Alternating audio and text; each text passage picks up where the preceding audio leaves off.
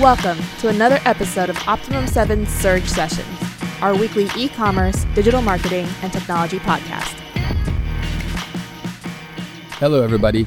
This week we will talk about online PR and paid placement for e commerce companies. But we're not really talking about paid ads like Facebook paid ads or AdWords paid ads. When we say online PR, it has to do with mostly with branding and it has to do less with selling products. So you have to understand that.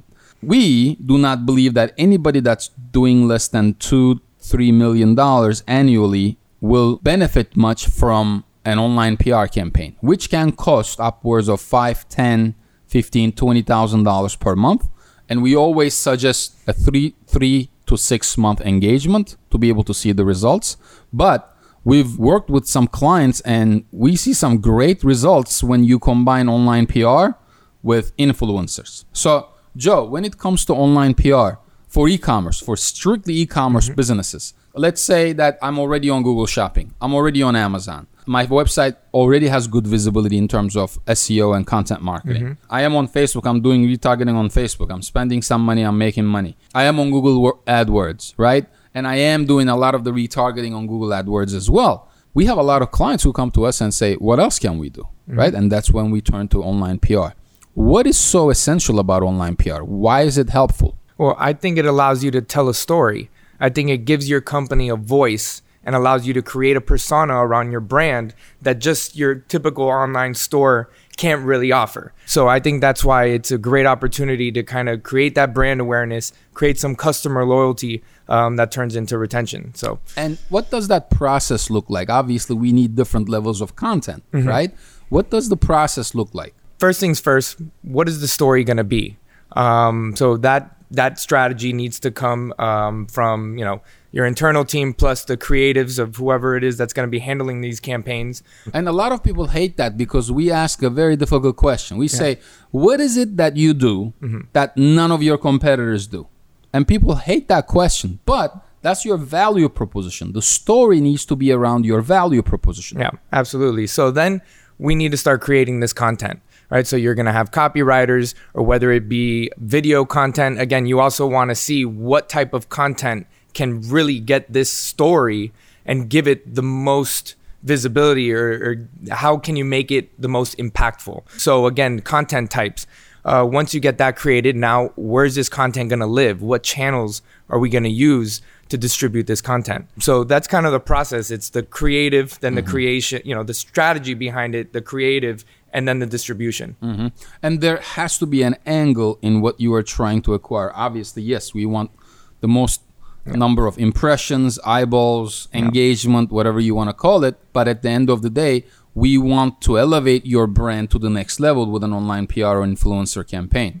So let's talk about platforms. If I create this awesome content, incredible content that directly relates to my target audience demographic, mm-hmm. where do I place this content? where your tem- target demographic is going to see it. So if your target demographic is on Forbes, Huffington Post, that's where you want to distribute. if, if, it's B two B, correct. Mm-hmm. If your target demographic is, you know, younger target demographic, they're probably going to be on YouTube. You can easily identify a YouTube influencer to go and post it to their channel, hit their subscribers. Same with social media, Instagram, Facebook, etc. It's all about where your target demographic is. Got it.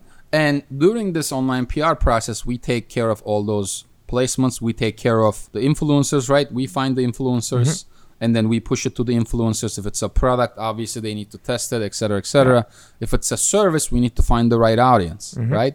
So let's talk about the results of a PR campaign like this. Because when we say online PR, a lot of people get nervous because you're just gonna get eyeballs, right? Yeah. And if you don't have a ton of money, if you're not a big company, eyeballs don't pay your bills. What is the best way to calculate ROI on, a, on an online PR campaign? I would say that you're asking the wrong question. I wouldn't think of it as what's the ROI on, you know, for, for your business, but what's the ROI for your brand? And there was a quote by Gary Vaynerchuk or something that he said, and I think you probably remember it better than I do. How did, how did it go? Yeah, the Gary Vaynerchuk, he yeah. says, what's the ROI on your mother? So it's very interesting because it you know it, it triggers this thought process where if you want to be in business for the next five, ten years, what's the ROI on your brand? If you come to me and if you say, hey, you're going to get a ton of negative press on Optimum 7, and here is how you can fix that, I'm not going to worry about ROI because that's a pain point for me. I want Optimum 7 to be the best company there is, right? So the same thing, if you look at it on a positive note, what is the ROI on your brand visibility, on your brand telling its story, on your brand highlighting the value proposition to your target demographic? It's hard to calculate it, but what else? Are, I mean, we say this a lot. What else are you going to do? You already done everything. And you're coming and you're saying, What else can I do? And we're saying online PR. Most of the time, here is what we're trying to say. Don't worry so much about the ROI when you are building an advanced strategy. That doesn't mean we don't track it, mm-hmm. but the end result for you in the next 60 days or 90 days might not be an influx uh, increase in orders. It might be that, hey, people are getting more friendlier. Your conversions might be affected, which you're not tracking, mm-hmm. and you will never be able to tie it back to whatever you're doing with the PR. Mm-hmm. But people see you more, they see your visibility more. And and that's really what makes a difference. So yeah, it, it is very difficult to track ROI from you know online PR. However, you could definitely track engagement. You can track visibility.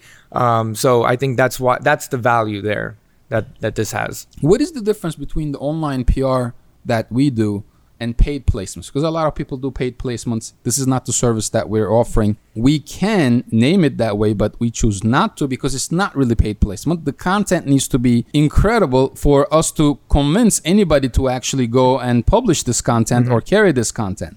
When I hear paid placement, I think of paid ads, right? Banner ads, site takeovers, things like that, but it, which it's more visual. You you have, you know, just a, a few amount of pixels to really make an impact. Whereas with PR, you're given the opportunity to tell a story.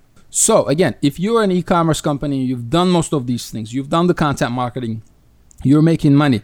You've done the Facebook retargeting. You're on Instagram. You're on paid ads. You're on AdWords. You're doing the retargeting. You're on Amazon. Did I say retargeting already? you're on Amazon. You're doing all these things. And if you say, what else can I do? We would recommend online PR just because that visibility of you telling your story and highlighting your value proposition can be very valuable.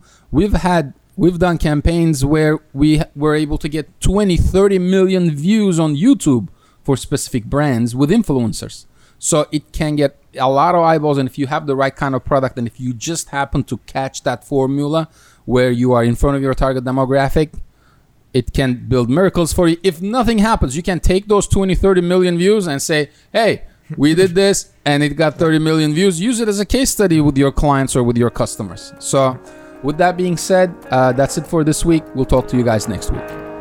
Thank you for listening to another episode of Optimum 7 Surge Sessions. Do you have a suggestion for a topic you'd like us to cover? Or simply have a question about one of the topics we have previously covered? Send us an email to info at optimum7.com or visit our website www.optimum7.com.